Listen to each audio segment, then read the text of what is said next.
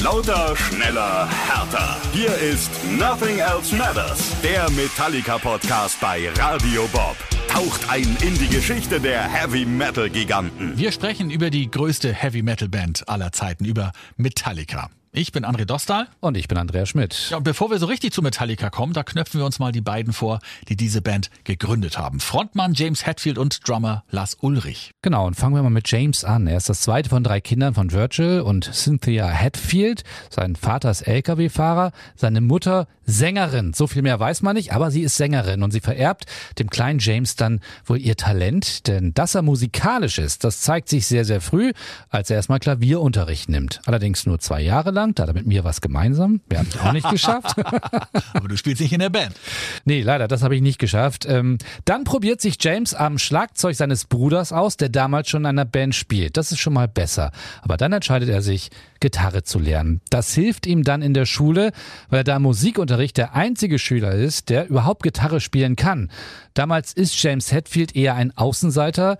Er ist ein absoluter Aerosmith-Fan, erinnert sich ein Mitschüler. Er sei sogar ein richtiger Steven Tyler-Freak gewesen. Und warum ist er Außenseiter? Das erklärt James Hetfield mal selber im Playboy damals.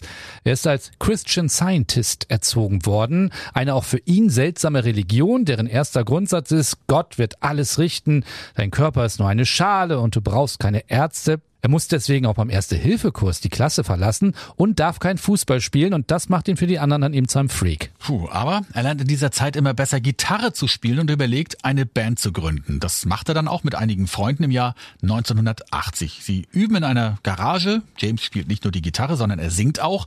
Die Stücke sind Songs von Black Sabbath, Led Zeppelin oder auch Deep Purple. Mit dabei bei den Proben ist auch sein Schulfreund Ron McGovney, der da aber noch nicht mitspielt, der guckt nur zu. Dann die nächste Band, da spielen sie nur Coverversionen der Band, Rush. Das ist dann die Zeit, in der seine Mutter an Krebs stirbt. Eine schwere Zeit für James, aber das führt dazu, dass er umziehen muss und die Schule verlässt. Allerdings trifft er sich mit Ron immer wieder an den Wochenenden. Den ermuntert er dann auch, er soll doch Bass spielen und der sagt, er wüsste nicht, wie das geht und James sagt, komm, ich bring dir das bei. Sie gründen dann die Band Phantom Lord, was sich ja schon so ein bisschen nach Metal anhört. Ja, da kristallisiert sich dann auch schon raus, dass es dann James mit der Musik sehr, sehr ernst meint. Rons Eltern haben ein Haus, das äh, vor dem Abriss steht, aber solange es eben steht, dürfen die Jungs da rein und bauen da kurzerhand mal einen Proberaum ein. Sie isolieren, bauen Schallschutz an die Wände und James streicht die Decke in schwarz und silber, die Wände in weiß, sie legen rote Teppiche aus. Und sie spielen dann Songs unter anderem von den Scorpions oder auch Iron Maiden. James Hetfield läuft damals als Jugendlicher auf Partys sogar in selbstgemachten Iron Maiden T-Shirts rum. Hetfield gefällt sich immer mehr in der Rolle des Frontmanns und sie erschaffen auch die ersten eigenen Stücke, unter anderem Hit the Lights und das gibt es dann später auch von Metallica, dazu später mehr im Podcast. Dennoch, James und Ron sind unzufrieden. Einige Musiker haben keine Lust mehr, die hören auf, also suchen sie nach neuen Leuten. Ja, und einer von den neuen Leuten heißt Lars Ulrich und er stellt sich als Schlagzeuger vor, mit dem Jamsey und alle sind begeistert. Nee, irgendwie so gar nicht. Ron sagt dazu tatsächlich, ich dachte, Lars sei der schlechteste Drummer, den ich je in meinem Leben gehört habe.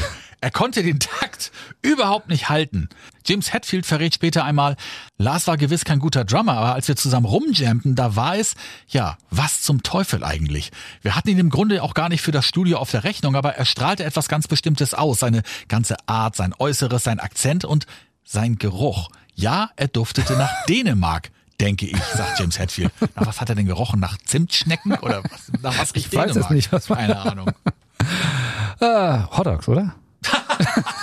Pölser. Er hat nach Pölser gerochen. Ja gut, aber dann kommen wir doch mal zu Lars Ulrich, wenn wir jetzt bei ihm schon sind, und seinem Weg zur Musik. Und da gehen wir ganz weit zurück, in das Jahr 1973. Wir befinden uns in Rom. An einem Frühlingsabend besucht ein gewisser Torben Ulrich, ein Däne, den Auftritt seines Freundes namens Dexter Gordon. Der spielt Saxophon in einer Band. Und Torben hat seinen zehnjährigen Sohnemann Lars dabei.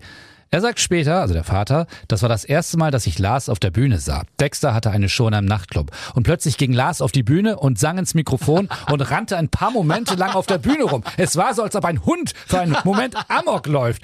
Es war für alle ziemlich überraschend. Tom Ulrich ist übrigens damals in Rom, weil er bei den Italian Open spielt. Er ist ein absoluter Tennisstar. Allerdings ist Torben Ulrich nicht nur Tennisspieler. Er probiert sich in vielen Dingen aus. Er geht unter die Filmemacher. Er wird Maler. Und schon bevor Lars geboren wird, macht er Musik. Und deswegen kennt er auch so viele Musiker. Auch den oben erwähnten Dexter Gordon, der dann sogar der Patenonkel von Lars Ulrich wird. Was wohl ein Grund ist, dass sich der kleine Lars auf einmal in Rom auf die Bühne traut. Und so kommt Lars Ulrich mit der Musik in Berührung. Bereits kurz vor seinem zehnten Geburtstag besucht er sein erstes Konzert. Dazu nimmt ihn damals auch ein guter Freund der Familie mit in Kopenhagen. Und gleich am nächsten Tag fährt der neunjährige Lars in die Stadt, um sich eine Platte der Band zu kaufen, die er da gesehen hat. Es ist die Platte Fireball von der Band Deep Purple. Danach ist Lars vom Rockmusikvirus infiziert. 1977 bekommt er dann von seinen Eltern sein erstes Schlagzeug und er übt fleißig zu Songs von natürlich Deep Purple, aber auch Kiss. Später schenkt ihm dann seine Oma nochmal ein besseres Schlagzeugset. Zu dieser Zeit steht aber auch noch im Raum, dass Lars wie sein Vater Tennisprofi wird. Das geht dann auch noch einige Jahre so weiter. Um sich klar zu werden, was für ihn das Beste ist, entscheiden sich die Eltern zu einer längeren Auszeit in Amerika. Im Jahr 1980 packen die Ulrichs also ihre Sachen und landen in Newport Beach, einem Vorort von Los Angeles. Dort lernt er dann schnell andere Metal-Fans kennen und schließt Freundschaft unter anderem mit einem gewissen John Connerance. Der beschreibt, wie er Lars kennenlernt. Das war am 22. Dezember 1980 beim Konzert der Michael Schenker Group. Nach einer, wie er sagt, großartigen Show hängen sie noch auf dem Parkplatz ab und er schaut sich dort um und sieht so einen kleinen Typen mit einem Saxon-Shirt, was ihn sehr freut, weil er selber Saxon-Fan ist. Also geht er rüber und fragt, wo er das Shirt her habe und der sagt, die habe ich gesehen, als ich in Europa war. Und so kommen sie ins Gespräch und fachsimpeln über Metal und zeigen sich anschließend ihre Plattensammlung und sie verbringen dann viel Zeit zusammen in Plattenläden. Es kommen noch weitere Metal-Freunde dazu. Sie treffen sich dann noch bei Lars zu Hause. In seinem Zimmer steht da sein Schlagzeug und er sagt da, ich werde eine Band gründen, ich werde eine Band gründen. Und die Freunde meinen, ja, ja, ja, sicher, klar wirst du das. Mm. Mach mal. In der gesamten Zeit unterstützen seine Eltern aber seine Leidenschaft für Musik. Im Sommer 81 sagt er dann auch zu seinen Eltern, er möchte nach England reisen, um die Tour seiner Lieblings-Metal-Band Diamond Head zu begleiten. Ja, und was sagen die Eltern? Ja, Mach das. Damals ist Lars 17 Jahre alt. Sein Vater, der hat auch mal gesagt, wenn du dich wirklich für Musik interessierst, dann musst du dir solche Musiker auch angucken.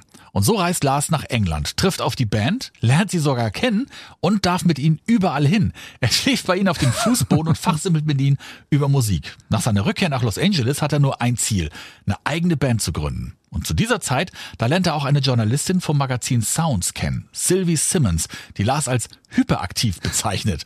Als er in ihrer Wohnung ist, wuselt er in der ganzen Wohnung rum und fragt, hast du Bilder von Iron Maiden, hast du Bilder von Diamond Head? Er war Fan mit Leib und Seele und durchwühlt ihre Unterlagen, holt Promo-Fotos raus und fragt, ob er die behalten darf.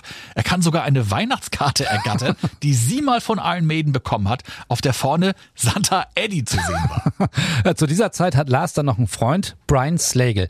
Und der plant, einen eigenen Sampler mit Metal-Bands aus Los Angeles in Eigenregie herauszubringen, ist halt gut vernetzt in dieser ganzen Szene. Und Lars fragt einfach mal, ob er auch einen Song beisteuern kann. Und Brian sagt, okay, wobei er kann sich eh nicht vorstellen, wie das gehen soll, denn äh, ich meine, der gute Lars Ulrich hat ja nicht mal eine Band, hat irgendwie keine Songs, also gar nichts. Lars ruft dann aber bei James Hetfield an, den er ja von äh, einer etwas misslungenen Jam Session im Jahr zuvor noch kannte und fragt, hey James, willst du mitmachen? Und James brüllt in den Hörer, ich bin gleich da. Ja, und so geht's los mit Metallica. Zu den Anfängen der Band dann ja, mehr in der nächsten Folge. Das war Nothing Else Matters, der Metallica Podcast. Mehr davon jederzeit auf radiobob.de und in der MyBob App für euer Smartphone. Radio Bob, Deutschlands Rockradio.